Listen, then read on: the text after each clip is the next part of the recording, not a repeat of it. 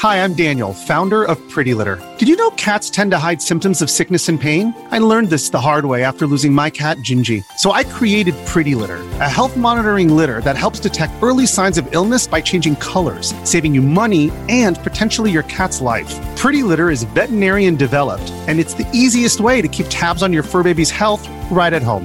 Go to prettylitter.com and use code SPOTIFY for 20% off your first order and a free cat toy. Terms and conditions apply. See site for details.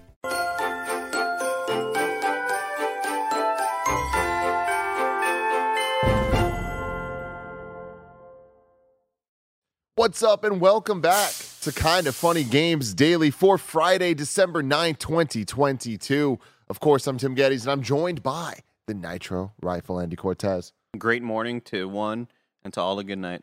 To all a good night. Mm-hmm. Yeah, the, the Christmas intro always like catches me off guard. I always feel like the what- wrong one's playing, but it's like, no, this is Games Daily in December. You know, one of the final Games Dailies of this year. We 'Cause have I one hear- week left. I hear that music, Tim, and I go, "It's September. Why are we playing this? Yeah. A little early to get started." Yeah, But no, the year just keeps on coming. yeah. Yeah. And here we are on this beautiful Friday. But a lot to talk about, Andy. This is a big day. The Game Awards happened last night. What a blast, dude! What a blast. Holy of course, you can go watch our live reactions on youtube.com slash kind of funny games. They're available right now. It was me, it was Andy, it was Mike, it was Barrett hanging out, live reacting to the entire thing. And we had an absolute Did we get a little drunk last night, Tim? Just a little bit. Yeah, just, just a little tiny bit. bit. You know, but it was fun. It was fun. Everybody had fun. Did you have fun, Andy? I had uh, I had a blast, dude. It's my favorite thing to do. It's kind of funny.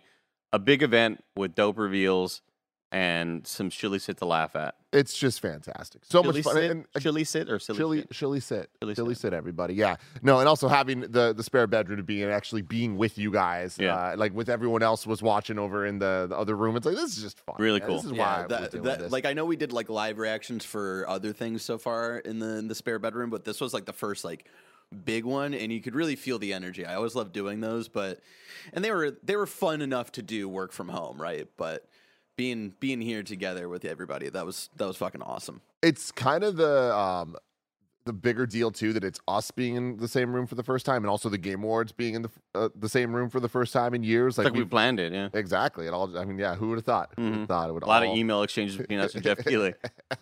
you gotta love it. But of course, this is kind of funny games daily, where each and every weekday we get together to talk about the video game news that you need to know. Where you could watch it live on youtube.com slash kind of funny games or twitch.tv slash kind of funny games. If you want to get it as a podcast, just search your favorite podcast service for kind of funny games daily, and we will be right there for you. If you want to get the show ad free though, you gotta go to patreon.com slash kind of funny, just like our Patreon producers, Delaney Twining, One Up Pest Control, Brian Cheney, Alex Gradle, Jason L., the nanobiologist, Derek Garrick, Donald Eccles, and Jason L. have done. Thank you all so very, very much. Uh, and speaking of Patreon, today over on patreon.com slash kind of funny, we're going to be recording our live in review for Avatar, Avatar 1. and it's an intro you don't want to miss. It is an intro that Cameron Kennedy God. made that like he tweeted, he was like, This is the first time I'm embarrassed to send out to send him this uh intro. I'm- should be. And he's like, I'm gonna make a backup one just in case the, this one doesn't like pass the test. And I watched it and I gotta be real with y'all. I'm concerned It's a about top this. three he, of all he time. watched it and he looked for the closest person in uh, the uh, the office to also show, which happened to be me. And I just made eye contact with Barrett. I was like, and then I made him watch. Very good. Yeah, Very, it's very good. It's really good. So I can't wait for you guys to see that. We're going to be recording that later today, and then we're going to be recording Avatar 2 next week when it comes out. So very exciting stuff all around. Today we're brought to you by Amazon Games, Shady Rays, Rocket Money, and Factor, but we'll tell you all about that later. For now, let's begin with what is and forever will be the Roper Report. It's time for some news. I'm just going to say we have an infinite amount of stories today. A baker's dozen. We're going to go through the winners. We're going to go through the announcements. There was just a ton of stuff at Jeff Keighley's The Game Awards last night. But Andy, last night we reacted. We didn't have too much time afterwards to really give our thoughts and get into it all. Normally we grade these things on the kind of funny scale of one to five, one being terrible, two being bad, three being okay, four being good, five being amazing. Or, uh, sorry, four being great. What would you rank this? Well, Tim, the fact that I could wake up this morning and download Vampire Survivors on my little Android phone and play a decent amount of the morning Show the That- kids, Andy. Show le- the kids. that, that's 10 out of 10 right there. That's 5 out of 5 right there. Um, and I'll tell you what, Barrett, I got a free revive because I played an ad. Whoa. Yeah. If you, yeah, I died and it was like you could just go back to the front, or if you play an ad, you can get a revive. And that's the type of monetization that I love. The ad's still playing. It's for a little game. Uh, it's I don't, I don't know what, what the game is. The little king thing. Some, something's having a little kingdom. Um, no, the show show's a five out of five, dude. Yeah. Phenomenal all the way around. Um, of course, it wasn't perfect, but I think it's as close to perfect as you can get with one of these things, especially when there's going to be a lot of games that maybe you aren't necessarily even interested in. Going back through Wario 64's thread, I was just constantly being reminded last night and even this morning of like, God, oh, I forgot that game. Yeah. Oh, that game was sick as Mhm. shit. And it's little things like that that you kind of just brush over and you just uh, act like, you know, didn't even happen. You kind of, it's easy to forget, but there's, there was a lot of titles announced that we had never seen before and new shit that we didn't even know existed that wasn't even in the rumor mill. Yeah. Yeah, very, very good show. Five out of five. I'm right there with you. I think it's a five out of five. I think this is easily the the best game awards we've ever had. I think this is the best Keighley production we've ever had. So that includes the opening night lives and the summer game fest we've had so far. Um, I've been a big fan of Keighley for a long time and the work that he's done uh, to create this type of platform to be able to award games, celebrate games, and announce games. And I think that last night was the best iteration of all of those things firing on all cylinders. And like mm. you said, not perfect. Of course, there's some things that like felt a little bit weird. Some things didn't work perfectly, and not all the major announcements we wanted to be there were there. Except most of them kind of were to a shocking degree. Right. I cannot believe how many of our predictions were correct. Right. Even some of our more ah, man, we're being real hopeful about this, but it's like, nah, they they came through, and I think even a lot of the the smaller announcements, small meaning things like The Last of Us coming to PC, stuff that we've been waiting to get answers for. We got a ton of release dates for Right. very anticipated games like Final Fantasy 16, Street Fighter 6, Diablo. So it's like a lot of the the questions we had were answered, and I feel like that is that is fantastic in terms of the awards themselves. I know there's the balance between how much are we actually going to focus on the awards versus the announcements versus the commercials. I think this is easily the best pacing and balance that we've had so far. Um, and I think that you know showing that Christopher Judge just going off on his speech and them just letting him do it, like I feel was a a, a direct response to the criticism that they've had eh, over the last couple of years of not letting people do the speeches and stuff. But then we see the ramifications of that, where that made everything a little longer and everything else had to like kind of be quickened up. So there's just I didn't win. I didn't even win a Steam Deck, by the way. Didn't win a Steam Deck. Oh, sorry. Unfortunately, Sorry. I already have one, but I would have Yeah, loved the- the second one. with- Dual wield it. with the with the balancing of everything, the only gripe I had, like thinking about it this morning, was I wish indie game of the year had actually been on stage. That was the one where it's like, come on, like I know like it ended up being Stray again because they won for best debut, but I don't know it, it- when we have like indie game of the year, I feel like that should be a you know give give someone the opportunity to speak. Yep. It just, you know, it, there's when you have three hours and you have all the things, some things get cut, some things get moved. Yeah. And that's the thing. What one person loves, another person hates. So that's why, to me, I'm like, this is, I think, the best balanced show that we've had in terms of speaking the most to the most of us out there. In in Um, a in a sports analogy, Tim, it's like if I told you, "Hey, your favorite team threw four interceptions yesterday," and you go, "Oh, damn, we lost." It's like, no, shockingly, you won somehow. In this one, there, if we before the show starts, I go into the future. I said, Tim, I just looked into the future. Like that's so Raven, Raven-Symoné. There's no Xbox anything at this show. No reveals. Not a single fucking glimpse. We get we may see Phil Spencer on camera a couple times mhm. but nothing Xbox. You would think, oh, damn, that's going to be kind of a bummer because they have some large titles that are obviously uh, on the horizon of coming out and some that are further down the future.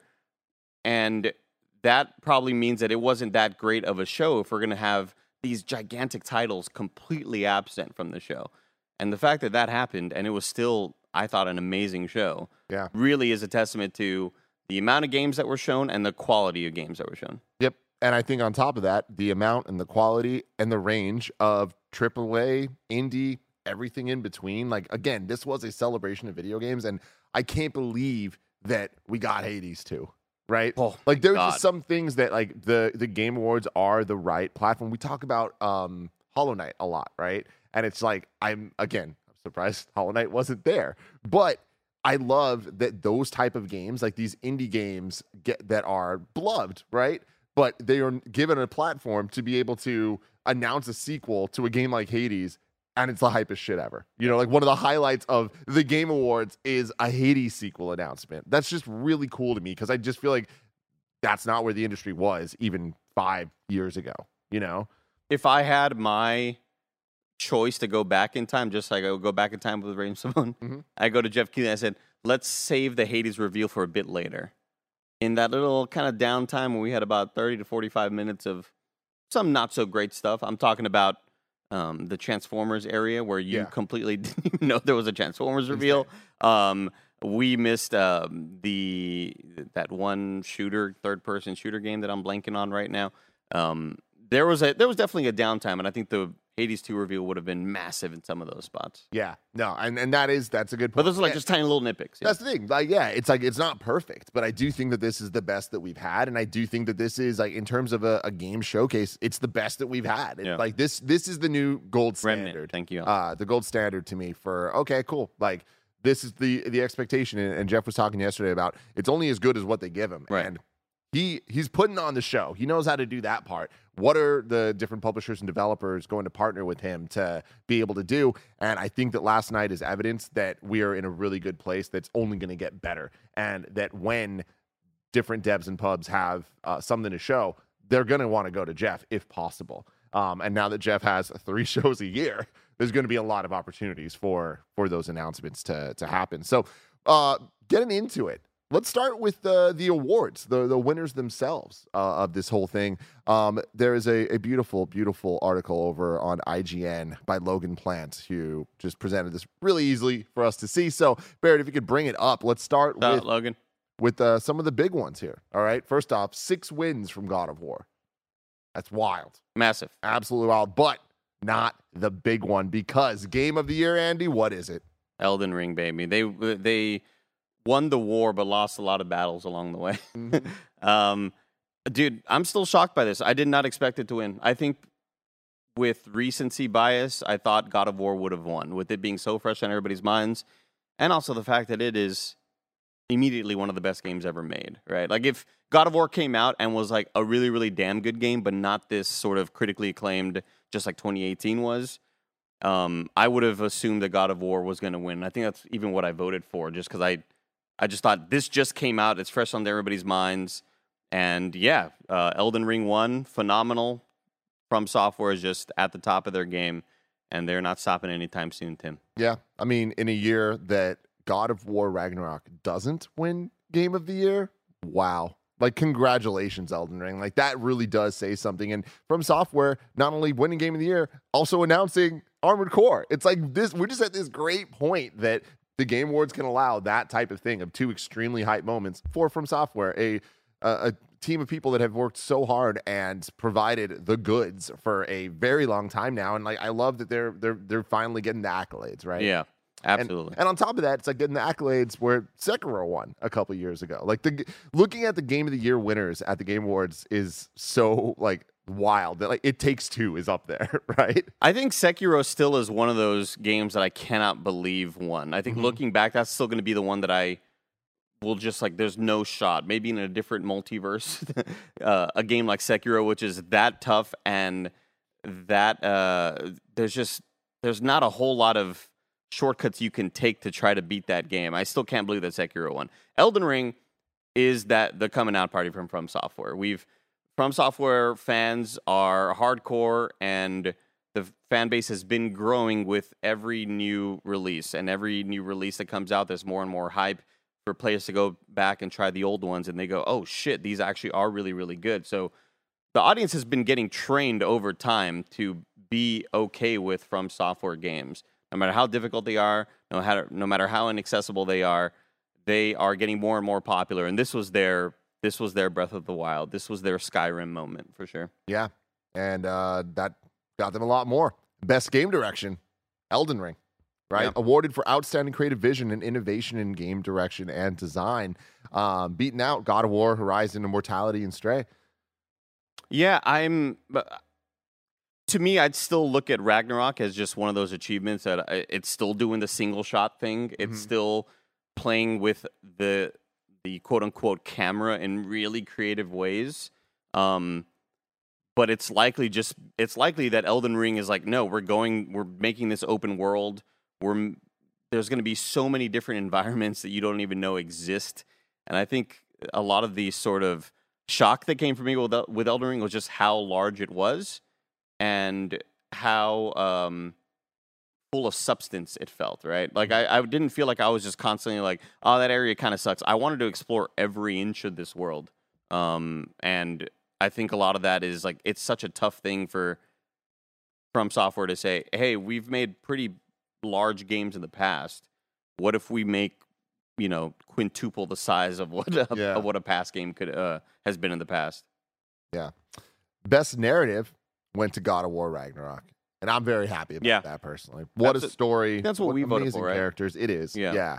Um, but it's again such a special, special story and special, special moments that I I'm just so moved by. And I feel like we're going to be talking about the moments in the story, the narrative of God of War Ragnarok for a very, very long time. I'm not sure exactly what how our votes netted out. I know some people in the YouTube comments are asking like, "Aren't you all on the panel for this?" And Mhm. um, what we do is there's a lot of list of games that we all kind of put our names and say like, "Oh, I'll, I'll I'd vouch for that. I'd vouch for this title. I'd vouch for this title," and then um, after that, then we sort of like you know bring down the numbers and we kind of come down with a core five, and I think that's what we present to Yeah. to Keighley. And so yeah, God of War was definitely there, and that's that was my vote. I think that that is such a strong story, um, and only made better by all of the side quests and shit like that. Like they just Oh. did such a phenomenal job storytelling in that game. Absolutely. Best art direction went to Elden Ring.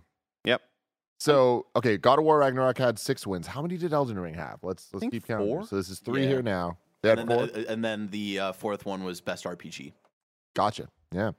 So yeah, best art direction, which again we were we were pushing hard for Sifu, didn't even get nominated. but Yeah, pretty shocking. And I I do wonder if it you know I guess it, it does. It doesn't necessarily mean that not enough people played it for the fact that it was nominated for best fighting game. Um, but I am truly shocked that it wasn't in best art direction. I wonder if the Epic exclusivity hurt that at all. Um, I know some people that are just like, no, it's Steam or nothing at all. I'm not going to try any games anywhere else. So I wonder if that hurt its chances at all. But yeah, we had, that we was had to get Scorn in there, guys. We had to. We really had to get Scorn, the I need- game I that needed those- definitely a lot of people played. those wet pu- pustules. pustules. Pustules. Ew. Um, I uh, with Elden Ring winning though, again, it, I think the big achievement with From Software is when you turn those games on, they have never been about fidelity. They are never going to be the nicest looking game on the market, but their art direction carries the tech in such a magnificent way. Like their their art direction, you don't even care that the fact that it doesn't look like Cyberpunk or God of War. It isn't. It's never going to be this 4K just a, attack on your senses. But the art direction is so strong, and uh, like they don't need the tech to kind of give you the impression of where you are and how grand all this really is. Yeah. I mean, how wild is it? How ironic is it that what you just said is about From Software and Nintendo? Two completely different sides of it. where it's Yeah, like, it's not about the vanilla, it's the art style. Um, best score in music went to Bear McCreary for God of War Ragnarok. Absolutely fantastic. Bless you. Thank you. And bless Bear McCreary because goddamn, he brought the heat. Like that soundtrack was incredible. A lot of great soundtracks this year. A lot of really, really, really good soundtracks this year. But again, I think the Game Awards are really special that we got to award Bear and also we got to see them perform. And it was so rad. I had Alyssa when I went home. I had Alyssa watch that uh, performance with Hozier because it's just so good. It was great. Bear headbanging while he's playing that uh, Hurdy gurdy. the hurdy gurdy. uh, this is so so fucking I, awesome. I have so many questions about both of them. Seeing photos of them, Uh, how tall is Hozier and how tall is Bear McCreary? and also, are they related? because they looked like double the size of one. another. Like it was wild to see how tall Hozier looked in this photo. Yeah. obviously perspective may have sort of Mhm. changed things, but I'm gonna assume Bear McCreary is like maybe five seven, and I'm gonna assume that Hozier is like six five. dude look like a giant Tim. Yeah, you got to yeah. see this photo. It's it's unbelievable. It's like the Kanye photo with the, Yeah, the little yeah. Kanye. Well, one thing that does bum me out about the score and music, like I think if there's one thing that I can like nitpick, I I didn't love the inch, the orchestra uh, presentation. I didn't love I, it. I didn't like the idea that it was a medley that kind of changed the DNA it, of these yeah. tracks. Like the it was a tempo that didn't really service the God the El- God of War song or the Elden Ring song. They were they both felt really out of place, and I kind of wish there was I don't know a, a li- bit less continuity. I guess. Yeah. Oh wow. Yeah. Dude's giant, man. Yeah. Wow.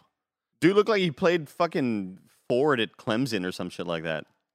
Uh, Unbelievable. but I, I love the idea of the Game Awards Orchestra and the the 2018 show. To me, is still unrivaled. But um, I just do think it was the the because of it being a medley of the Game of the Year nominees. Like I feel like not all those songs work together, so it kind of yeah. it was just like oh, it was okay. But I do love that they announced that they're doing the Hollywood Bowl 10 years of Game Yeah. Awards Oh, that's uh, cool. orchestra show. We That's can gonna watch be Flute Guy. freaking red. Oh yeah, Did you see Daniel Dwyer talking about Flute Flute Guy? Guy. No, I didn't. So Daniel Dwyer was talking about Flute Guy on Twitter because Flute Guy is this world-renowned legend in the music industry um, who was on a lot of, who worked with with Hans Zimmer uh, um, on the Dune soundtrack Badass. and is like in a bunch of little uh, documentary kind of videos talking about their process of making these musical uh, arrangements or whatever. Um, and Jeff Keighley confirmed that he'll be back. he did, which for is this. awesome. Uh, yeah, m- my last thing, I feel like they all also picked tracks that sounded so similar to each other as well that didn't like fully showcase how great and diverse each of those scores were for Game of the Year. It was all just too similar. I also think part of it was the mixing. Me, me and Tim talked about the mixing afterwards, and it it just didn't sound big. It ha- it suffers what a lot of live production musical arrangements suffer when it's not like. Uh, like you watch a live uh, production on the Super Bowl or Mhm. whatever, and it never really sounds great. Yeah, it feels But like when it's it's meant- life. When it's meant to be a concert, it's like you have people who are mixing the music or whatever, and it's just it. I don't know. It didn't really sound that great to us here, at least. Speaking of mixing, best audio design, God of War Ragnarok, recognized the best in-game audio and sound design. I mean, again, God of War is just a technical achievement, right? So not surprising that this this kind of swept the show in a lot of ways. Uh, best performance going to Christopher Judge for God of War Ragnarok as Kratos, absolutely incredible. And then yeah, gave the world's longest speech, and that's how speeches go. Al. Pacino has not recovered. and Al Pacino was Yeah. there, which is just Still standing there, yeah. still there. Yeah. Um, Games for Impact went to As Dusk Falls, which you know, a lot of when, when it comes to award shows, is a never-ending battle about defining what the categories are and why they are and all that shit, right? Mhm. And I think this is a perfect example of that, right? There's going to be weird things like Sifu being a fighting game and As Dusk Falls being a thought-provoking game with a pro-social meaning or message, which you know, we are big fans of As Dusk Falls here. It's kind of funny, but I feel like even all of us were kind of like, nah, we're happy it's winning something, but I don't yeah, know it's about like a fun, award. it's a fun dramatic game and uh, experience to play with people. But yeah, I cannot tell you what the pro social meaning or message of that game was. Don't murder. Oh yeah, there you go. Thank you. Uh, best ongoing game went to Final Fantasy 14. Uh, best indie game went to Stray, as well as best debut indie game going to Stray. Um, so, Sifu, Neon White, Cult of the Lamb, uh, Vampire Survivors. Vampire man. Survivors, I, not I, getting anything. I Believe it. swore that that was going to win because it was the only award it was nominated for. yeah, Yeah, kind of wild. Again, like I, I don't, I, I'm, I promise I don't want to hate on Stray as much as I am, but like Stray, I feel like this year falls in a bucket with a lot of other games of equal quality. But for whatever reason, it got the shine that it did. Uh, I think that this year has like a handful of 10 out of 10 masterpieces, and then there's a shitload of like eight and a half out of 10s. And I feel like Stray kind of falls in that area for me at least. So to even see it on the game of the year list was pretty shocking. And uh, the fact that it, it won as much as it did just shows that how diverse the industry really is and how uh, people don't always have the same opinions as you do. especially when it comes to indie games that I think can be a lot, a lot more than uh, AAA, where it's like there's expectations of what a AAA game is and looks like. And I do think it's interesting that the most AAA looking of these games is is the winner here, right? Stray is the thing that is most similar to a PlayStation Studios game, Right. right? So I feel like there is that inherent kind of bias towards that. Uh, best mobile game Marvel fucking Oh. snap, baby. Let's go. celebrate last night? Um, oh, I celebrated by snapping, man. This Yeah. new season, cosmic baby, wild. Um, yeah, really, really, really happy for this one. Marvel Snap has been one of my favorite games uh, in a very long time, and I don't think I'm going to stop playing anytime soon. IGN nominated it for its Game of the Year, which I love. I absolutely love because again, I think Marvel Snap's done a great job of actually learning from mobile games and like the problems of their design over the, the last couple years and provided a super fun time that everybody's into. Like it's just good job, Marvel Snap. I'm also happy that IGN is putting it in that category, if only to help diversify. Well, like again, the fact that Forza won Best Game of the Year last year Mm-hmm. is still kind of wild. From Yeah. as gigantic of an outlet as as IGN is, the fact that a racing game won a Game of the Year is still kind of wild in the year 2021.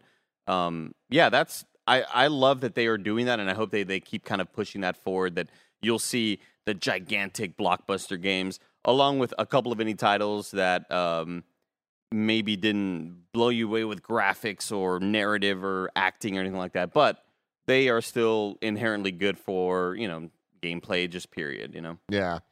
Um, I bet we get a a. My gut tells me IGN's not going to give Game of the Year to Elden Ring or God of War. I think it's going to be Immortality or Vampires. I could see that. I uh, I could see uh, maybe the slow shift to kind of the way Polygon has operated in the past, where Polygon like rarely, if ever, gives the game of the award or game of the year award to the big title that you know unanimously wins everywhere else. It's always like a title that you may not have even heard of. Mhm. I feel like Polygon has operated like that for quite some time. I think God of War still takes it for them. We'll see. Yeah. Best VR AR game went to Moss Book 2. Innovation in accessibility, God of War Ragnarok. Uh, again, we're talking about the polish. We're talking about just the technical achievements of that game. And Sony has really shown that they care about this and are investing a lot into it and making sure that there are teams that are making sure that it fits the games that they're making Right. and that they are creating a new industry standard. And also, I'm just so impressed by the level of quality of As Dusk Falls, God of War, Returnal, Return to Monkey Island, Last of Us Part 1, The Quarry, all of them showing off innovations in accessibility in different ways, but then also kind of like as a united front of like, yo, look, this shit matters. And here's all the different ways that we should expect it in further games going forward, you know? Best action game went to Bayonetta 3, beating out Call of Duty Modern Warfare 2, Neon White, Sifu, and Ninja Turtles Shredder's Revenge. Definitely the uh, award that I'm most bummed about the results of. Um, I love Bayonetta. Bayonetta 3, I've been struggling through. Like, it's not really like speaking to me the way that the first two games did. And like, it's not demonstrably worse or anything. I just don't think it's demonstrably better. and it's kind of just feels dated in a way. Whereas Sifu was incredible to me, and I'm uh, I'm a little surprised at the at this one. I think that's what I'm most shocked about. I- It's always important to remind yourself that the the internet is not real life, and people outside of your sphere have different feelings about different things. But I just swear that you know, I didn't see this game really blowing off anybody's doors off on Twitter or anywhere kind of in the games industry where people are like, oh, this is the game that's going to be one to keep an eye on. I heard that a lot about a game like Xenoblade. Mm-hmm. You know, you hear Yeah. the, the nonstop love for Xenoblade and how it deserves to be there and how it deserves to win and it got snubbed and this and that. I feel like I didn't hear that at all about Bayonetta 3 and it's still pretty shocked that it won. I, I- that's the one that like if I had to bet the most money on, if we were doing like some sort of bet, I would have bet that like another game would have won that Mhm. and I would have lost a lot of money. And Yeah. It's going to be similar with multiplayer game, uh, best multiplayer as well when we talk about that. Then we got uh, best action adventure, God of War. Best RPG, Elden Ring. Both of those make total sense. yeah. Best fighting game went to MultiVersus, beating out Sifu, King of Fighters 15, JoJo's Bizarre Adventure, and DNF Duel. You think they just didn't have a fifth? Yeah. Uh, like that's Oh. why Sifu was there? I mean, yeah, pretty much, right? Like, uh, 'cause again, when we do the nominations, like every outlet has to have five nominees for a category, or else you don't get any votes for the category. So Right. that would make sense. But I'm, I still struggled to find to think about who in our industry would put Sifu into that category. But like I said, sometimes the categories just they are what they Straight are. to jail, dude. Straight Yeah, to jail. straight to jail. Uh, best family game went to Kirby and the Forgotten Land. Hell yeah. I love it. Love Again, a, a, another one of those weird categories, though. Like, always. Yeah. that- yeah. When I think category, I think of some sort of party game, some sort of thing you can. I, I guess you can play two players in, in Kirby. You can play a little Waddle Dee, right? Yeah. But not fun. uh, yeah, still like an odd choice for me. yeah. uh, that that would be there. I would have. I think I voted for Lego Star Wars Skywalker Saga, but that feels like another title that didn't really do a whole lot either. yeah. Okay. Um, unfortunately, we're being joined by Nick Scarpino. Crazy news, breaking news. Yeah, Tim Gettys, uh-huh. you're gonna lose it. So I want you to keep your pants on, tighten your belt buckle right now Oh. because It's tight. I have something incredible to tell you guys. What? I finally sat down last night and watched Friends with Benefits. Yes. That's a We're hype moment, everybody. that. We're going to talk about that on the Avatar in review later today. It's a hype moment, everybody. It smells like coffee so much. I just feel like he came in for like a morning hug, and Yeah. I was like, God, just get away from me. I'm very proud of you, Nick. I'm very proud of you. Moving on, best sim slash strategy game, Useless. Mario and. Rabbids Sparks of Hope, um, which I still need to, to fully play through. I've only like played for like an hour or two.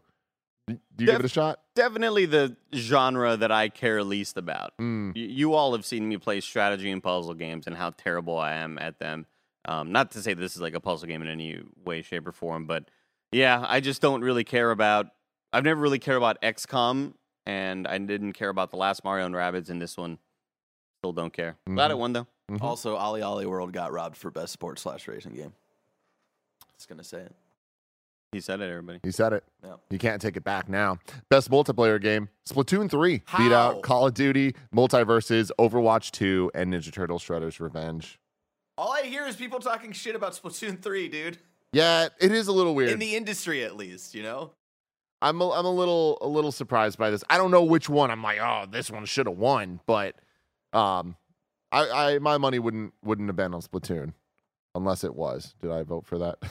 yeah, what were, what were Uh, our predictions? Our predictions there. Andy said Splatoon three. I popped. Les said Overwatch two. Greg said Overwatch two, and I said multi. Man, I can't stop playing Overwatch 2. Let me tell you what. Yeah, New hero, new season. God, New you, Andy. Still addicted Knew to it. you. Um, next up, content creator of the year. Ludwig beat out Karl and Nibellion. boo! Yeah. Uh, congrats. Ludwig's great though. Yeah. That's, that's the thing, but it's also just There's like, a lot of damn. really good charitable stuff too. Mm-hmm. uh, was in a box for 50 hours, got a tattoo on himself of the Twitch logo, even though it's on YouTube now. Congrats. Um, we had Yay winning best esports athlete. We had uh, Bazooka, which is uh, the best name I've learned last night because it's spelled B Z K God, What, what breaks my heart so much about Yay is like he's on cloud nine now, only because Optic let like didn't get a team for whatever reason, but he was on.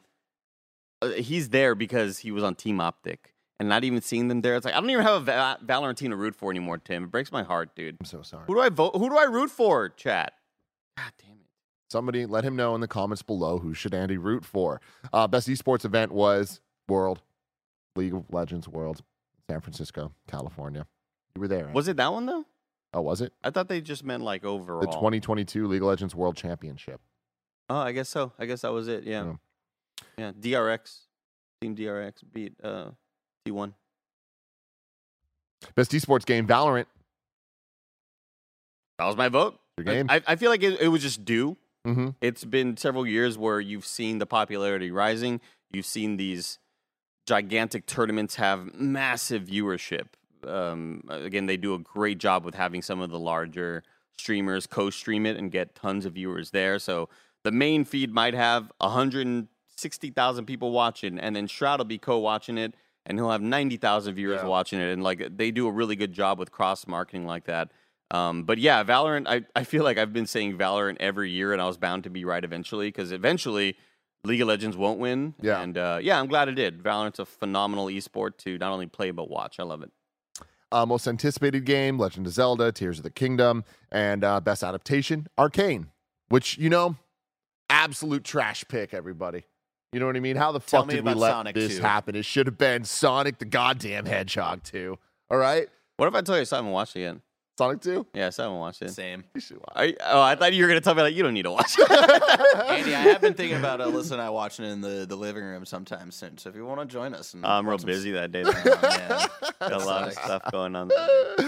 Uh, just to be clear, guys, I am joking. Arcane is dope as hell, but real talk, Sonic the Hedgehog 2 is is a lot of fun. It's a Yeah. great movie. Like it's not as good as I say it is, and uh, you know, all Better of than that. part one. Oh, I mean, it is embarrassingly better than part one. Whoa. Yeah, yeah, yeah. yeah. Okay. I- part one, I wouldn't even recommend people watch necessarily. Holy shit! part two really? is fucking great. Yeah. Wow. Part three, though. I'm I'm hopeful. Uh, what else we got here? That's it. That's it. All, that's all the awards. We went through them. Congratulations, everybody. And speaking of all those people, you can go to amazon.com slash game awards where you can pick up all of those winners and all of the nominees as well. If you're excited to dive into this year's masterpieces well then guess what? That's where you want to go right there. Amazon.com slash game awards. Also if you're excited for the future you can pre-order Resident Evil 4, Dead Space, Forspoken, Legend of Zelda: Tears of the Kingdom, and so much more. If you're looking to find the perfect family-friendly video game gift, you can check out Sonic Frontiers, or, as I would suggest, Kirby and the Forgotten Land. What a video game! What a fantastic! What a great video game. And Mario plus Rabbids Sparks of Hope. Amazon has you covered for all of your video game holiday needs. You can go to amazon.com slash game awards to learn more. And again, thank you so much to Amazon for partnering with us for our game awards coverage this year. Again, amazon.com slash game awards. And now that that's done, here's a word from our other sponsors.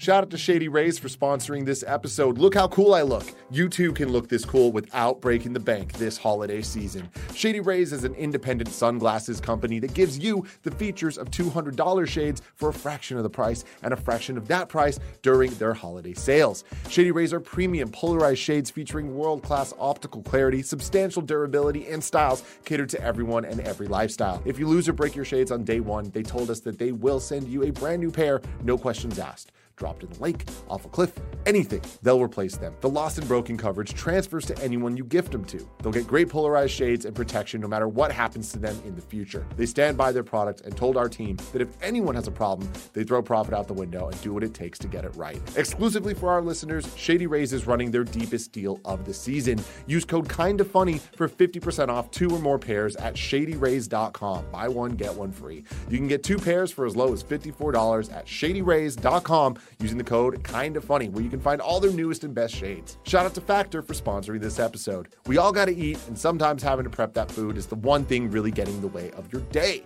With the bustling holiday season well underway, ready to eat meal delivery can lend a helping hand. Factor shops, preps, cooks, and delivers to your door so you can enjoy chef crafted, dietitian approved meals during the holidays minus the hassle. Plus, with 34 meals per week, including Gourmet Plus, Keto, Calorie Smart, Vegan Plus, Veggie, and 36 plus weekly add ons, you'll have plenty of nutritious, flavorful options to choose from. Factors cheaper than dining out and takeout, plus the money you save towards holiday fun and you time. And thanks to Factor's commitment to ingredients with integrity, you can enjoy flavorful, chef crafted meals, guilt free, like their creamy Parmesan chicken and three bean vegan chili. A ton of us here at Kind of Funny have been so thankful for Factor since we've been here in the new studio, and you can too. Head to go.factor75.com slash kindafunny60 and use code kind of funny 60 to get 60% off your first box. That's code kindafunny60 at go.factor75.com slash kindafunny60 to get 60% off your first box. Shout out to Rocket Money for sponsoring this episode. We all love gobbling up content, and we have an understanding of what subscriptions we use, or do we? Do you know how much your subscriptions really cost? Most Americans think they spend around $80 a month on subscriptions when the actual total is closer to 200 plus. That's right, you could be wasting hundreds of dollars each and every month on subscriptions you don't even know about. There's this app we love using that takes care of that for us, and it is called Rocket Money, formerly known as Truebill. The app shows all of your subscriptions in one place and then cancels for you whatever you don't still want. Rocket Money can even find subscriptions you didn't know you were paying for. You may even find out you've been double charged for a subscription. You can get rid of useless subscriptions with Rocket Money now. Go to rocketmoney.com slash kinda funny. Seriously, it could save you hundreds per year. That's rocketmoney.com slash kinda funny. Cancel your unnecessary subscriptions right now at rocketmoney.com slash kinda funny. And now that we're back, we're going to go through the announcements. Because, Andy, They are plentiful. they are plentiful, man. And they spoke to us loudly. Oh. right? So many games that were for me, that were for Andy, that were for Bear, that were for everyone involved. Maybe not Mike. You know what I mean? Xbox, where the hell you at? no, even even Mike, man. Like there was like so so much. So let's start off um, going through again. I'm looking at IGN's article here. This one's from Adam Bankhurst, um, who had a great recap of everything here. But Final Fantasy 16 showed its news, newest trailer. We're getting a June 22nd, 2023 release date. Could not be more excited for this game. Um, this trailer, not the best one they've had. Nothing bad about it, but I just feel like they've had such bangers recently that this one to me, I was just kind of like, oh, that was, that was fine. That was fine. I totally agree. Yeah, the, the I think the last trailer they showed off, what they did with world building and uh, visuals really blew me away. And this one just kind of felt like a bit more of the same. I'm glad we saw a lot of action shots because these particle effects look absolutely wild. Yeah. I'm very excited for this game. I, I'm very hopeful for it, especially with the Final Fantasy 14 team being behind it. I'm excited to see what that could look like. Um, and it's been a long time since we've gotten a new Final Fantasy game, like with a new story. So, And obviously, it's a lot of the story team from Final Fantasy 14. Yeah. makes a lot of people excited. I know nothing about Final, Final Fantasy 14. Um, I feel like anytime you mention it, you just got to really be careful about what you're saying, or else you'll get attacked. You know, people will come after you. Yeah. Um, the where do you think that Final Fantasy 16, at the end of the day, go in the future, Raven Mhm. Symoné, at the end of it all, where do you think you will land with this game? Where do you think it'll land in your like Final Fantasy? Me personally, or you in- personally? me, I mean, I, I think that the answer is actually the same between me and the overall, which I think this one, it has the potential to be number one. Holy I, shit! I mean, I think that, again, if everything that people have talked about for the last couple of years about Final Fantasy 14 is true, applying that to this beautiful next gen game, like, Yeah. yeah, dude, there's a lot of potential. I don't know. That's not the expectation for me, but I do, I do think the expectation that it's a, a top five, you know, Yeah. and and like just for everyone out there knowing, like, my favorite is 10. I'd say the best is six. Seven holds a really special place in my heart. Like those three are definitely my top. But um, yeah, I think 16 has a really good shot of breaking in there. I'm about to break your heart right now, Tim. Uh oh. I'm so close to giving up on Crisis Core You remake. can't. the you can't. rebirth. Dude, it's just like, oh man, You can't. it's just like it's. How far are you? I haven't progressed much since the last time we spoke about it. I it, for for people out there like our good friend Cameron Kennedy, I saw him talking to Roger Pokorny about it. Who he was like, my only real touchstone to the franchise is Final Fantasy VII remake, Mm-hmm. and I'm pretty much the same. I played 15. I played uh, 10 back in the day, and that was really it because I just wasn't really a huge fan of turn based games. Um, I love that the. uh, I just feel like the the hype moments aren't enough for me to get through this terrible writing and dialogue and these uh, very like monotonous fighting sequences. It's just like it's real rough for me right now. It is gorgeous. I'm shocked at how good looking the game is, but man, I am struggling to get through it. I anytime I want to boot it up, I just will place anything else because like I'd, I'd I'd much rather be playing Warhammer Darktide or Overwatch 2 or Warzone with the Jabroni boys. You know, it's Yeah. rough for me right now. I get it. I get it. Next next week's games cast, we're going to be doing a review and spoiler cast for Crisis Core. So excited for that. Excited to talk to you. Excited for you to get to the end. And if you decide to give up, Andy, I'll give you a list of YouTube videos to just watch, and Okay. then, then everything could be okay. Okay. You should do it though, but it's all right. It's all right. Uh, next up, From Software reveals Armored Core 6 Fires of Rubicon 2023. What they're saying here. Now, Andy, That's wild. if there's one thing I know about you is you love mechs. And if there's another thing I know about you, it's that you love Miyazaki. yeah. I know that these mechs aren't necessarily the type of mechs that you like. No, man. I mean, they they kind of are because again, back in the day, I mentioned on the watch along the watch party we did last night. I I, I was such a Gundam fan as a kid. Uh, I watched like Gundam Wing, and I was like, dude, I didn't even know like there were cartoons about these types of robots. This is awesome as shit. And my local uh, freeze frame video and all hit video stores Mm-hmm. didn't have a whole bevy of games to rent, which is why like anytime you'd go to, uh, I'm thinking like Sam Goody back in the day, you would see like anime for Gundam. Like, whoa, do they sell this shit here? I thought you could only get it like overseas and shit. I never had Gundam games to rent, so I rented Mech Assault and I rented um, Armored Core on PS1 and PS2 back in the day because it was all I had, and I don't remember shit about it. I have a lot of questions about Armored Core as a franchise. I don't love Yeah, that Barrett, can you bring up old footage gameplay of an old Armored Core? yeah. The Armored Core is like all about customizing your mech, which is super sick, and movement. You all like you're always like strafing left and right and avoiding shots, and it's a third person action game. I think you'll kind of be wowed by it in the way that you were wowed when you saw Warhawk, and you're like, oh shit, that's how that game looks. That was pretty sick. Um, I, Armored Core was a lot of fun back in the day. I know nothing about the story. I have nothing, no idea about what's going on, which is why I'm kind of surprised they stuck with the number six on it. This is the uh, Mm-hmm. Yeah, PS1. me too. Me too. Um, I am very shocked that um, they are giving it a number six and not giving it a, some sort of soft reboot. Um, yeah, this again. What does it remind me of? Looking at this Armored Core footage, Mhm. Um, Virtua On, okay. Yeah. which was that mech uh, Yeah, yeah, yeah. arcade game that was at my local uh, Fantasyland uh, ice skating rink, or not ice skating, but just roller skating rink. Uh huh. I played that shit all the time. I just had an obsession with mechs. Um, but yeah, I'm very shocked that they're sticking with the number six on it. Yeah. I'm shocked they're not doing a soft reboot. I have so many questions because From soft. Aha, from soft reboot. I have a lot of questions about this game because this is the first non-Souls like It title. doesn't add up to me. I'm excited. It's it's very very it's very odd. Yeah, it it to me it kind of feels like what would Neil Druckmann and Naughty Dog do now with Crash Bandicoot? Yeah. You know what I mean? Like, yeah.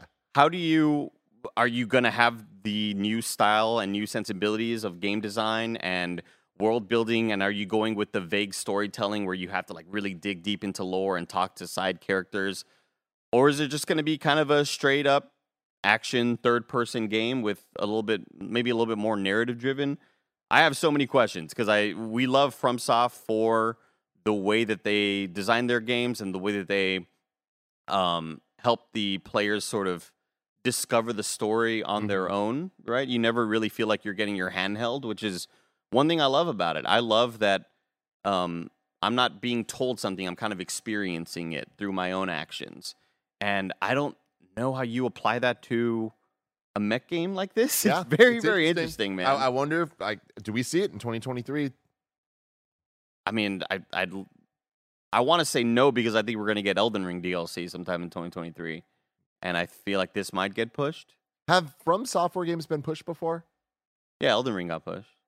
Oh. yeah, Elden Ring was I think November, and then it was like January, and then it was like February Gotcha, or whatever. gotcha. Um, yeah, it's it's interesting to think about. I wonder what their team is looking like right now, numbers wise. How many people are working on what? Yeah. Because we know that Armored Core has kind of been it's been whispered around in the industry Yeah. for quite some time. So you got to assume that it's close to being done. And we've heard Miyazaki mention that it is sort of in its final stages of production. Mhm. Man, just so many questions about it because you know you hear if Elden Ring two comes out or Dark Souls four or Bloodborne two, you know what that's going to be like. How do you apply those game design sensibilities to a third person action mech game? It's Yeah. really exciting and interesting. And if we've seen, you know, we know what customization looks like in Souls games. That makes me really excited for customization in a mech game. Uh, speaking of being excited, Andy, Hades 2 was announced. Oh my God. With a gameplay trailer. Wow. Wow. 2023 early access is what they're saying here. Supergiant is back with a sequel to one of the dopest games of all time. I'm very happy about this. You know, we we talked about it. This was one of my predictions that we were going to see Supergiant's next game, and we went back and forth on what is it going to be? Is it going to be a sequel or is it going to be a new IP? And we all leaned towards it's probably going to be a new IP, just knowing Supergiant. But man, how cool would it be if it was Hades 2? And we're in that reality. Wow. Yeah, I am so happy I was wrong on that. Uh, a best friend clipped me out on Twitter last night from the Gamescast that we just recorded this week, past week, where I mentioned whatever they're working on next. I'm just sad it's probably not going to be Hades 2 Yeah. because you want more Hades. What an experience that was. And last night, I, I legitimately think this is still my favorite reveal of last night. It's just It, it's w- immediately became one of my favorite games, and I am so stoked to just get more of that. We're getting new characters, n- new everything. It's just a brand new sequel. For a while, I'm like, oh, maybe DLC. We don't Yeah. knows. No, they're just straight up doing it big this time, and god damn, th- like you couldn't have kind of scripted it better for us. I think last night. This Yeah, is like straight up the perfect reveal. Yep. Uh, and then it was followed up with Ken Levine's next game, Judas, which like what a cool name. Even Yeah. like like that is such a, a dope Bioshock and space vibes with the name Judas from Ken Levine. I'm like, all right, yeah, this looks fucking cool as hell. Yeah, and it's been a long time coming as well. Mm-hmm. I think the thing that I'm most um, interested in finding out about, hopefully we get like a lot of interviews, maybe we'll get to talk to him. For a while there, it didn't seem like he was going to do another Bioshock style game. And when I say Bioshock style game, I just mean first person shooter with Yeah. abilities and Yeah. stuff like that. Hearing interviews of him talking about what Ghost Story was working on seven years ago or whatever, it seemed very ambitious with what he was going for. It was like, what if what if everything around you reacted to you? And it's always like the pie in the sky sort of shit that developers talk about. Yeah. What if every choice you made had consequences? And you just kind of roll your eyes at because you've heard that a million times, and it eventually just ends up being, you know, three outcomes or four outcomes because game development is hard. um, I was not expecting this style of game from from Ghost Story games. I'm glad we're getting it. Yeah. I'm glad we're getting another Bioshock first person shooter style game from the inventor and creator of Bioshock 1 and 2. Yeah. Um, yeah, very excited. And Infinite. Oh, I guess he didn't work on 2, right? No. No. Yeah, he did one in Infinite. 1 and Yeah. Infinite. Uh, yeah, very, very exciting stuff. Hopefully, we see more soon. I, I hope that this isn't one of those unicorn games that like this is the first time we see it, and we either don't see it for years or we see it at every single thing for years, and it's just like let's just, yeah, you know, I pace mean, it correct. You got to assume this has been cooking for quite some time, though. it. And they just Yeah. wanted to, they needed to find the right time to finally talk about it because it's been, goddamn, again, like I, I looked through old tweets where I'm tweeting at Ken Levine in 2016, 2017, be like, what's up? What you working on, bro? Yeah. like, you know, Infinite was fucking awesome. Where's that next thing at? So I'm fine. I can't, I still can't believe it. Like, that Dude. we actually got a look at it. what I can't believe is scrolling through this list where how did I just talk about Hades 2 going Final Fantasy 16 release date going into Ken Levine's new game and then next up Death Stranding 2 officially announced DS2 Kojima he's on stage he did the whole thing wow we expected it but it was there Yeah. Like, damn I saw a couple of tweets mentioning Tim that there, mm, like, there's got to be a reason. I wish I could source the tweet. I'm sorry for. but Hopefully, people can correct me in the comments who was mentioning it, but it seems like there's a deliberate choice to call it DS2. Yeah. In the, like, it's Kojima you it's know it's it's Kojima. It's got to mean something within the game, like, uh, or else they I mean just. bro this motherfucker Kojima Kojima does he came out and was just like there's a lot of hidden shit in that trailer get to fucking work you stupid he did th- fuckers he did that in the first couple of Death Stranding trailers as well. I remember. Um, yeah, I'm, I'm interested as to exactly what is happening in this world, what the game is going to be. The fact that you know it looks like Léa Seydoux' character is healed now. She doesn't get affected by the rain, which is one of her big issues back uh, in in issues. Yeah. it was one of her big problems back in in uh, Death Shining one. Yeah, I. Who knows what the hell is happening? This little unicycle looks pretty sick. But Troy Baker's now got a little guitar. I hope that doesn't get overly cheesy and too dumb because I that hope has it does that has a real easy chance of getting like lame quick. Um, but yeah, we'll see how this goes. Um, I'm shocked that it does exist and we got like a glimpse at it. I'm still kind of surprised that they are making a sequel to a pretty divisive game, I'd say. Like Yeah. a successful game, Totally. uh, but pretty divisive for people who, like me, were wanting more Metal Gear Solid. I still loved the game at the end of the day, but I would have loved a stealth action, pla- you know, stealth action third person game. Yeah, but it, very cool they're doing this, and it does look like it is next gen only, which is exciting. 'cause I Awesome. like I like to see that Kojima specifically, him and his team push that type of stuff, the boundaries of that. Um, moving on, Idris Elba joins Cyberpunk 2077 Phantom Liberty. Did you remember that, Andy? Another massive reveal, dude. Like, what the hell? This is a DLC that I've been looking forward to for quite some time. I loved Cyberpunk 2077. I played it at launch. I played it in the best conditions possible, which is probably why I liked it so much because I played it on PC with ray tracing and it was a delight. Um, character interactions in that game, like, it's it's incomparable to so many other video games when you have the person looking at you and it just feels so real. Like you feel so immersed in this world and I would have never seen this coming. I'm so glad this didn't get leaked. I'm glad there weren't any whispers about Idris Elba being Yeah.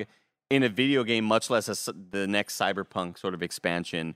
I hope it's you know meaty. I hope it's got you know at least ten plus hours of of content. I'm very excited to get back into this world, especially with the numerous uh, updates. Where Roger and I were talking about it the other day, how this is a game that I still haven't deleted from my hard drive because I just hop in every once in a while just to kind Uh-huh. of see what's changed see it, yeah. and what settings have made things more efficient. Yeah, the game fucking rules, dude. Yep. Speaking of games that fucking rule, Jedi Survivor. Oh, oh my So- god, that trailer was great. I think the fact that it was presented in 21.9, like it Yeah. looked like it, it had like the black bars on the bottom and the top. I was just like, man, I want to play this in an ultra wide. Yeah, dude. this looks so fucking good. It looks so good. I- I love. There's something about the vibe and tone of the Star Wars Jedi games that feels simultaneously so authentically Star Wars, but very unique compared to the the animated shows or even the live action things we get. Like it is its own world, It, and it feels more like world. the the legacy era of of Star Wars stuff, you know, Exactly, but it's yeah. it just happens to be canon, you know. Totally, man. And so much of this shit looks rad. Him pulling out the two sabers, like the little the hilt situation we got going on. On animals too He's gliding some shit. Like, dude, this Yeah. looks fucking awesome. So damn awesome. And March 17th is when we're going to be able to get to play this. Fuck yeah. Very, very exciting. Again, uh, I'm just like again the way this looks in 21.9 looks so incredible, and I feel like that um, that's going to be the only way I'm going to want to play. Um, hopefully, you know, at launch it runs better than the first one did because that gave us some issues when Yeah, we reviewed sure. it. Yeah, Um, there was there was quite a bit of stuttering when we first reviewed it, but And it's The- looking it's looking good here because I remember even like in trailers when they revealed the gameplay for the first one, even then it looks kind of like off. You Yeah. know? And this one, at least uh, in trailer form, looks a little bit more solid here. Shout out to the the homie uh, Brian Kesh who uh, is working on this game. yeah, Fuck yeah, dude. I Oh, forget so- what exactly he's working on. I know when he worked on Injustice 2, he was doing like environment stuff, but I don't know if that's exactly what he's doing here. yeah, he's a programmer. He's a smart boy. He's very smart. boy. Um, I yeah, this this is gonna be fucking awesome. Um, I hope we get more customization with suits, Tim. Mm-hmm. No more oh, ponchos. Oh, yeah. And I really hope that this is sort of their God of War Ragnarok moment where they heard all of the complaints and were like, hey, we hear you. We know we have a really damn good game on our hands, and there's several little things that we can fix and tweak for the Mhm. next one. Uh, better customization. I want my Cal Kestis to look sick as shit. Yep. I'm also excited to see what sort of cameos we might get. Like the A lot of potential here. you know, no, I don't want to spoil the end of the first one, but I'd I'd be stoked to see what sort of actual universe characters that we've seen on screen uh, pop up here. Would you know? Very excited for that. Very, very excited.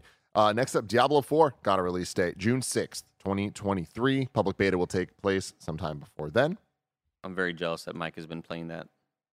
Very jealous. Um, and then more release dates. June 2nd, Street Fighter 6 will be coming out. We also got uh, some character reveals of Dee Jay and then uh, who's returning, and Manon, Marisa, and JP as new characters showing up. Um, I just got a uh, text from Greg Miller who says, "M- "LOL, Mike Wilbon from PTI is in this hotel restaurant." That's awesome. that is awesome. Uh, and then we got a um, Suicide Squad Kill the Justice League trailer um, that revealed that there was a tribute to Kevin Conroy, revealed that it is actually going to be Kevin Conroy's final performance as Batman, um, which is really special, you know, really sad, obviously. Mhm. Um, and we got the release date being May 26th, Kevin's birthday. Oh, wow. little, you know, Happy little- birthday to little Kevin. Surprise to him there. Interesting Um, that Kevin it Coelho or Conroy? Kevin Coelho. Kevin Kevin Coelho. Coelho, yeah. Um, very interesting that uh, that wasn't in the trailer. That that was like a, a Keighley said that out loud for both it being like confirming that it's Kevin Conroy's uh, last performance and the date. Like that was a very weird choice. Yeah, it was. I'll never understand why there's inconsistency in in that type of information. Like you'd think you'd want the date in the trailer. Well, it, it's. I think it's fine in this case. The fact that he said it afterwards. It's always weird whenever we do these reveals, Mhm. and then you find out on Twitter an hour later that the yeah, but I mean, for the people watching the tweeted out. trailer now on YouTube or whatever, it's like yeah. that's pretty key information. You know, That'll I, be I do get it in the moment probably. though. I, I do get it in the moment though, especially where they end it with "Thank you, Kevin." Um, yeah, yeah, I, I'm not. I'm not ready for this, man. I, I think it totally makes sense to not have the date here, you don't want people to be like, "Oh, May whatever," and then like, "Oh man, Kevin Conroy." Like, I think that is kind of an odd. That may be an odd thing to do. Maybe Yeah. you start off with like May 26th. Or some shit. you don't want to like have those two moments back to back. You know. uh, then we got the first clip from the Super Mario Brothers movie. And let me fucking tell you, Andy, Damn. I can't wait for this movie. They're nailing it. And they're playing Mario music in a Mario movie? Odd. That's What? crazy. You're buck wilder. What? Keegan Like- Michael Key didn't have a great time on stage though. Shout out to him for enduring whatever his writing team gave him to Yeah, say. Jesus Christ. That was that was a low point for sure of the show. there was like, yeah, there was not uh not great There was stuff. a that he- lot of weird writing for all of the guest speakers. I'm going to say. Remember when the the actress came on? and was like, uh, statistically, someone is a Someone's murderer a in this murderer. room. Like, what the fuck was that? Yeah. Um, but th- this trailer or this clip looks utterly fantastic. And like I've been saying it forever. It's like if you're gonna have an Uncharted movie, just use the Uncharted music. That that's part of the experience and what makes Uncharted special. And oh, you're not gonna do that? Cool, great. Well, now it's an utterly forgettable score. Yeah. With this, immediately there was like five different original Mario songs in here, and it's like, yeah, cool. Thank you for being authentic and actually giving us the Mushroom Kingdom as we want and expect it. Yeah. Looks sick as hell. Um, Tekken 8, we got a trailer for that. Um, we we got a, a look at some of the combat and the new iterations of King, Paul, Lars, Martial Law, and Jack 8. Um, honestly, I was a little let down from this. Like they they hyped up that Tekken 8 was going to be here with a, a major campaign. Of course, we'll never forget Save the to 8, right? It's a- it's- Um, and with all of that, I, I kind of expected more than just a trailer. You know, um, I had a buck wild prediction that we're going to get a demo or something this year. That again, I didn't necessarily expect that, but I did think we'd get. I don't think it's the wildest of calls to have predicted that, especially with the either. campaign really pushing for this. You know? Yeah, exactly. So that's that's the thing to me where I'm like, if you're gonna have this big campaign, maybe have more than just a trailer for a game that's already been announced. Yeah. You know, if this was the first time we saw it, I think it'd be a little different. Yeah, if we didn't see any of it at Evo, this would have been huge. Mhm. Again, all we saw at Evo was just like a picture of what's his face, um, Jin. Is that his name? Mm-hmm. Yeah, kind of odd that we just got a trailer. I would Yeah. have, I would have expected some sort of, you know, hop into the beta in March or February, Something. whatever. Yeah, but game looks fucking awesome. Very excited for this. Very excited to see uh, uh, it progress. Um, because I, I imagine this one's gonna be a hit. Um, we got Horizon Forbidden West Burning Shores DLC announced exclusively for PS5, coming April 19th. We got a lot of release dates last night. Pretty exciting stuff. This one, uh, we got to see um, Aloy going to Los Angeles, hanging out on the Hollywood sign. Speaking of friends with benefits, Justin Timberlake hung out there once. Oh, there Mhm, it is. Speaking of yeah, speaking of friends with benefits, I'm kind of shocked that it's next gen only. Mm-hmm. Like, I'm not shocked that Cyberpunk's is next gen only because that, that that's kind of like a big reason why everything was so shitty around its launch. So that makes sense. But the I feel like based on what a lot of people have have mentioned that Horizon ran really well on old gen hardware. So I am kind of surprised that if you want to continue playing as Aloy in this campaign and visit these new areas, you have to have a PS5. I'm pretty surprised by that. Yeah. Um, and then next up, man, guys, like, you know, the monkey paw situation every once in a while happens. And my boy, Crash motherfucking Bandicoot, came down from the rafters and it was incredible. And then they announced Crash Team Rumble, a new 4v4 multiplayer game coming in 2023. Um, it'll task players with leading their squad to victory as they slide, smash, bump, and bash as a team to be the first, first Uh, fuck. uh, to bank the most Wumpa fruit in their drop off zone while simultaneously defending the opponent team's drop zone. So it's a MOBA with Crash Bandicoot and friends. Okay, Who is this for? not me. And like I, you know, there's there's something to be said about Crash and Friends. Like there is an appeal to this that you can kind of make other genres of. So hopefully I'm super wrong about this, and this will be a great entry point into a genre that I don't really care for. Maybe it takes a throne. into. Maybe it takes a throne from Valorant next year for best esport. maybe maybe um but yeah you know we talked about what i'd want from a crash uh announcement and th- this is not not it decidedly not it. uh we got warhammer 40k space marine 2 gameplay coming in 2023 to next gen consoles and pc um we got celeste creators next game announcement or earthblade gets a first look trailer looking super rad. 2024, quite Yeah. quite a ways out, but like wow. I, I read a bit about it, and Maddy Thorson, uh, she obviously created Celeste, and now this is the new, the new studio called Extremely OK Games, and Earthblade is going to be their first title, and apparently there's no character growth or progression. It is, uh, it is a Metroidvania with Celeste style platforming, and you cannot put a combination of words together that would get me more excited than that. Like, yeah. that that sounds perfect. Apparently, it's supposed to be extremely seamless. There's not really a whole lot of world, um, like Blockings. yeah, in terms of like you know, in in Hollow Knight, when you go to a new space, you know, it'll like load screen. You kind of like go into a new area or whatever. But apparently, this is all meant to be extremely seamless. We'll see how that works. But goddamn, I I am so excited for whatever this is going to be. I mean, come on. This looks rad. Yeah, Uh, even just be awesome. all the different variations of locales we're seeing in this trailer looks just so rad. Uh, And and and anytime I was playing Celeste, I was reminded of oh, I'm blanking on the ninja game. Uh ooh, Yeah. Ooh. the Oh, 16-bit to yeah. 8-bit one. Yeah. Chat, help us out. Oh my god. ninja game. Messenger. Messenger. Thank you, chat. Thank God you. damn. Um, I was reminded of uh, you know when I was playing Celeste recently, and just thinking of how much fun I have with Messenger. I was like, man, how much more fun would Celeste be if there was like combat? Like, if it wasn't just platforming, the game's already incredible as all hell. But if you add like a like a little slash and maybe like a, a special bit, like, god damn, Maybe a dodge roll. this is so exciting, dude. Oh, you got your dash, Hey. From shit. You know? Oh, Celeste is so good. God, Celeste is so fucking good. I, want, I think I need to replay Celeste. It's been it's been a while. It's been a while. You're just gonna be like, dude, this this soundtrack is so goaded. uh, Bayonetta Origins announced. Weird. Cereza and the Lost Demon, uh, a totally different type of game, uh, coming out March 17th, 2023. Again, the Game Awards were pretty fucking incredible, Yeah. man. Announcements with release dates, like, wow. Um, didn't see this coming at all. I think it's cool that there's a, a spin-off in that universe. The Bayonetta universe is a lot of fun. So I think that this is a, a cool use of that and like totally different genre, totally different style than what you'd expect from from Bayonetta. But I'm I'm hopeful. I hope this this hits. Yeah, pretty wild. I would definitely not expected um, to see them expanding that universe in this style, and you got to assume that Nintendo knows that they have an IP here that is really, really popular. And how do we sort of branch out and diversify, Mm-hmm.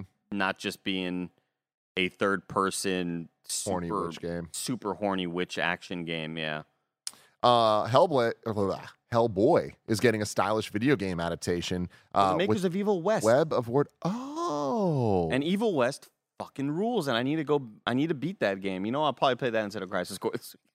You motherfucker. It's so good, dude. Evil West is like so much fun. It has no business being as good as it is. It's like such a double A game to its core. Yeah. It's got cheesy dialogue, but man, it has like all these dope ass abilities. I was very surprised and impressed by it. This is this is one of my most hyped announcements from Yeah. last night. This was wild that this was here, and it's like we finally just got to it of the list of things that we just talked about, and we finally just ta- uh, are bringing up Hellboy. Yeah. Like, this is awesome. With Lance Reddick. dude. Yeah, everything about it. It looks fantastic. The gameplay style looks like pretty unique and cool, right? Like like really um action focused, like the close right behind the shoulders Look camera, like bro. very cool. Uh, How are you gonna parry Hellboy? How are you gonna parry, brother? Figure it out, man. Uh, it's coming to PS5 for Xbox Series X and S, Xbox One, Switch, and PC. Um, it's said to be a roguelite action adventure with an original story. Oh, get out of town. I'm in. And next up, a game called Crime Boss Rockay City announced uh, with a cast including Chuck Norris, Danny Trejo, and Vanilla Ice. Huh. Huh. Takes place in 90s questionable, Florida. questionable casting choices. It's there. very and very Danny Glover. You know, gloves. Yeah. yeah, the and yeah, the character named Gloves. Yeah. I what the fuck? I don't know. I don't know. Very weird reveal. Very Mm-hmm. weird way to have um, Michael Madsen come out with. Were they WWE like wrestlers? like it just. I don't. it think felt so. like I feel like I've seen them. that one guy who had the Irish accent. Yeah. Who didn't actually like. It sounded like he was doing that Irish accent and not actually like he was from Ireland. Yeah. Kyle Bond says this game uh, looks like it's gonna be a special type of shit, and I, I think that that's that is correct. Yeah. Okay, I mean, Travis Baker. I was really last night. I was like, did they really just name a character Travis Barker? I think it's wild that whenever we see a game like this and then it cuts to the gameplay and it it looks like a Call of Duty game, um, it just it just feels like there's a disconnect between Yeah, what they want the game to be and you know kind of like hey we have all this cast of celebrities that we can choose from because uh, the one agency kind of is offering all these celebrities to us it's it's a it's an odd sort of game that i expect to be fun in a really shitty way and I'm hopeful for that because I feel like it's not so much the agency. This feels targeted. This feels like they're like, I want him, and I want her, and I want him, and we're gonna put it together. And We're it's gonna like, make a game that Nick Scarpino is gonna love. There's you know? vision to this that is a little weird, but you're right. Does that vision add up to that that gameplay? I, I don't know. I don't know. yeah when it when it cuts to like a, an ak that like switches to scoped ads it's like what game like, Like, you're, what, you're telling me about it doesn't look like what you're showing me here you know Uh, we got the Lords of the Fallen, uh, the first gameplay there That for this. sick as hell looks very good Uh, we got Last of Us Part One PC release date set for March 3rd, which is really exciting. Returnal Um, on PC, baby. and Ret- Returnal announced for for PC in early 2023 as well. Love seeing the PlayStation Studio games make their way over to PC. Very cool, very awesome. Um, let's see, Baldur's Gate 3 release window announced um, August 2023. There's a Forspoken demo now available on PSN. I'm excited to play that this weekend. Um, and then yeah, Transformers Reactivate is an online action game developed by Splash Damage. Um, you can fully immerse themselves yourself in the in the universe like never before. I, I I went to the bathroom, so I came in like as the the trailer was like started already. But even watching it, I can't name a bigger Transformers fan than me. And I did not know it was Transformers until it was said it's Transformers. So a little weird. Splash Damage has also worked on Gears Tactics, Halo Master Chief Collection, Gears Five. It seems like they've always kind of been this support studio. Yeah. Uh, in the way that we've seen um, a lot of big developers reach out to smaller studios to help with art or level design or whatever. Um, they also worked on Gears of War Four, Brink. Oh shit. Brink is in their catalog, Batman Arkham Origins. So it seems like maybe they finally were given a shot to, uh, hey, head, sort of headline your own big game with a big IP. I, uh, it was there was nothing funnier last night than walking in here and Tim going, I just missed a Transformers game. like what the? Like what? what just happened? How? It's Hmm. like, like, all right, I guess. It's a yellow robot stand. I guess dude. it's Bumblebee. Like, I don't know, man. Like, motherfuckers in the chat call me out, be like, "Oh, like, how did you not know?" It's like there's this, this fucking like monster beast thing running at them. Like, the fuck is going on here? Look at that. That, that ain't no Transformers. Nah, it doesn't Yeah, Get look the that looks fuck like outta here. anything gen- like generic. generic sci-fi. Yeah. Yeah. Uh, I hope it's good. Again, this is another Crash Bandicoot type thing for me where I'm like, oh shit, it's the IP that I love. Oh, it's the genre that I do not care about at all. yeah. Uh, Banishers, Ghost of New Eden uh, from Don't Nod. This was another like surprising one where uh, Don't Nod, we know them from Life is Strange, seeing a game that does not look like Life is Strange at all. And that's always great for developers to kind of branch out and do something different. Do something different, Yeah. especially after we've seen so much Life is Strange. Yeah. Um, single player Magic first person shooter Immortals of Aveum revealed. Single player Magic shooter takes place in an original world. This title's an EA original. Um, I think from- that looked pretty sick, if I recall. it looked pretty or maybe sick. Banishers. I forget which game it was. This, this was the one worked on by Dead Space, Halo, and Bioshock. This was the one where we joked about that it looked like um, uh, Avowed. oh, right, right, right. That's right. That's right. Because the Banishers game looked pretty damn cool last night as well. That was that third person game that we saw like a millisecond of gameplay that they showed at the very, very end. Um, yeah, there's a lot of titles like this that are kind of tough to pick apart and say what's different between a lot of them. Yeah. But I think that's okay once these games finally come out and have like different release dates. It's easy. Yeah. To, it's easy to be like, "Hey, uh, Jeff Keighley, that one award show or that one presentation had five space horror shooter Mhm. games or whatever."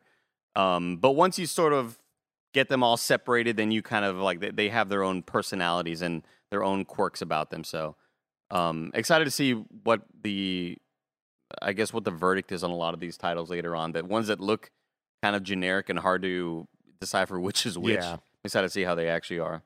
Gearbox announces Remnant 2 for 2023 Yeah. on next gen consoles. I need to beat Remnant One. That was a me, Nick, and Mike streamed that, and it was a lot of fun. And I want to get back to it and beat it.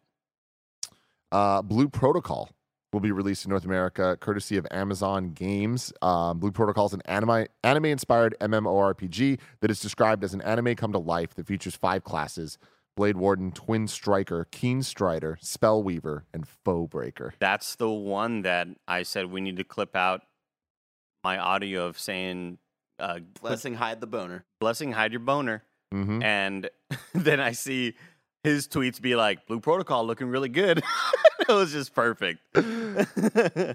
Um, a surreal platformer called After Us was announced at the Game Awards. This was from Piccolo Studio. Dude, this one looked sick I as was into this, man. Yeah. This is a Tim ass game. Looked very much like Flower and Journey, like that game company type game. Yeah. Um, with a little bit more of like an anime inspired twist. I'm like, okay, okay. really dope visuals, very imaginative. I yeah, this is another one of those early titles that is easy to forget about, but at Mhm. the time we were all watching it, just going like, God damn, this looks like a pretty cool game. Really cool. Love the visual style of this. Great art Uh, there's the- direction. we get to see the big Portillo Oh that, yeah, that, that, that came through. Um, look at that little Sonic inspired gameplay. Love that. Love a good grind. Tim, you should you should you should play. Uh, wha- wha- what's that other game by Heart Machine? The one that came out that was like, I was like, oh, am I gonna like this? It's not Hyper Light Drifter. I did play it. Oh, you played it? Oh, yeah, okay. it was like a PS5. Solar Ash. Yeah, Solar Yeah, Ash. okay. I did play that one. Yeah. Um, I liked it. Yeah. Then we got replaced. Got a new Holy trailer. shit. Oh shit, dude! This game, this fucking game. Another one of those that I'm worried about. Oh yeah, because I'm getting the same vibes that we had Yomi. with like well Trek to Yomi as well, but even a game like Cyberpunk where I'm constantly asking how is this real and How how is is this this going to be real? applied in actual game design and and you know how am I going to be interacting with this world because a lot of the stuff we see looks dope as hell. It looks cool as a short video or an animated Mhm. short that you would watch, but uh, the, seeing like these animations look so um they, they look so detailed the camera work And- is just yeah. it's unrivaled, and it's like I just can't fathom playing this. Yeah, I just don't know how it's going to be applied to like. I can't see myself controlling this dude with how cinematic everything looks in this game. You know? Fuck, It reminds looks me a little bit of uh, Somerville as well, Andy. Yeah, I could see Yeah. that. And that was a pain in the ass to control. Yeah, Mm. I just watched this all day. Um, Vampire Survivors now available on mobile. Fun, fun announcement. Yep. Um, Dead Cells Return to Castlevania DLC arriving next year. Um, the DLC will add new enemies, 14 weapons, two new biomes, a new storyline, three bosses, and 20 outfits, and over 50 original and reimagined Castlevania musical tracks. Whoa! Damn. I didn't know it was that detailed. Damn, dude, that was a fun surprise announcement. It was uh, one of the the first announcement. It was like the the pre-show Pre-show, yeah. announcement, but that pre-show was a banger, man. They Yep. they brought a lot of really really cool stuff. This was awesome. It looked cool. The animation was super rad, and I just love that we're getting Castlevania anything at this point. Um, I I, I got to be honest with you. I saw this. I was like, all right, this means Konami's playing nice, and the Jeff's playing nice. Maybe we're getting that Blue Point Metal Next Gear. year. And it didn't happen though. Um, we got a release date trailer for a game called Colossal Cave. Um, Wild Hearts. We got some more of that. Modern Warfare 2 stuff was shown. There was a trailer for Fire Em- Fire Emblem Engage that like I, I keep saying there's something about this game that just doesn't isn't hitting me right. right. And I think I saw someone tweeting about this as well. That it's really weird that their trailer focused on DLC for the game. Like, Right. The paid DLC. It's like what? Like that's people aren't excited for this game yet. Like Behemoth looked sick, and then I found out it was a VR game, and I got kind of bummed out. mm, yeah, Behemoth yeah, was yeah. that one big Colossus, Shadow of the Colossus first person sort of game. Then we got a Dune Awakening in engine trailer. Uh, Lightfall for Destiny 2 gameplay trailer there. Uh, Among Us Hide and Seek new mode being added. Which like I gotta get tips of the hat for the predictions there. Uh, for the for the crossover with Glass Onion, Uh huh. I gotta get a tip of the hat. Yeah, Because Blessing's the prediction details. on the Games cast, which he stole from me. which he stole from Barrett, was like, I think since uh, this is what Barrett was saying, since uh, you know we got Daniel Craig and Rian Johnson at the Game Awards, I think we're gonna get. And I interrupted him. I was like, "Oh, you think we're gonna get like an Among Us tie-in?" And he was like, "Oh no, I was thinking a Hitman tie-in." Oh, Yeah. And ended up being an Among Us tie-in. Fuck, Yeah. tip of Yeah, the hat yeah, for yeah. me, dude. Yeah, tip of the hat. Five to you. points for me. tip the hat. Five ports to Half of the tip of the hat to me Yeah. too. You know. Yeah, You can have A, a hat. a Hitman Three crossover would have been really cool. I do got to say though, a little weird that uh, Daniel Craig wasn't there. It's like, did he get? A, I think he got his little like Twitter picture, right? I Yeah, don't he like did. that. I don't like that. you got to Show up, You got to present your Daniel thing, Craig. yeah. Pacino showed up. Pacino. Pacino How should- fucking Pacino, Pacino showed should have been asleep like six Keegan hours Michael before that. Key was there. you know? Halsey was there. Yeah, Hozier was there. Oh my god. So Jeff tall. Keighley himself was there. Horizon Call of the Mountain also had a gameplay trailer uh, that we saw, and that's the Game Awards, y'all. Oh, we also got a new Atomic Heart trailer too. Which We did. dope as hell. really cool. Can't Man. wait for that game. What a great show. Going through this again, it just makes me even higher on it already than I was. Like, I thought that it was a, a very, very special night last night. And I can't wait to see what Jeff does in the future. I hope that we can keep up this uh, momentum. Yeah, especially with, especially knowing that there are so many big titles out there that weren't shown. hmm Very, very exciting stuff. Yeah. Uh, we went real long today, so I'm just going to wrap it up. Out today, we got Choo Choo Charles on PC and Dragon Quest Treasures on Switch. I actually think that right after the stream, Mike and Nick are going to be playing Choo Choo Charles.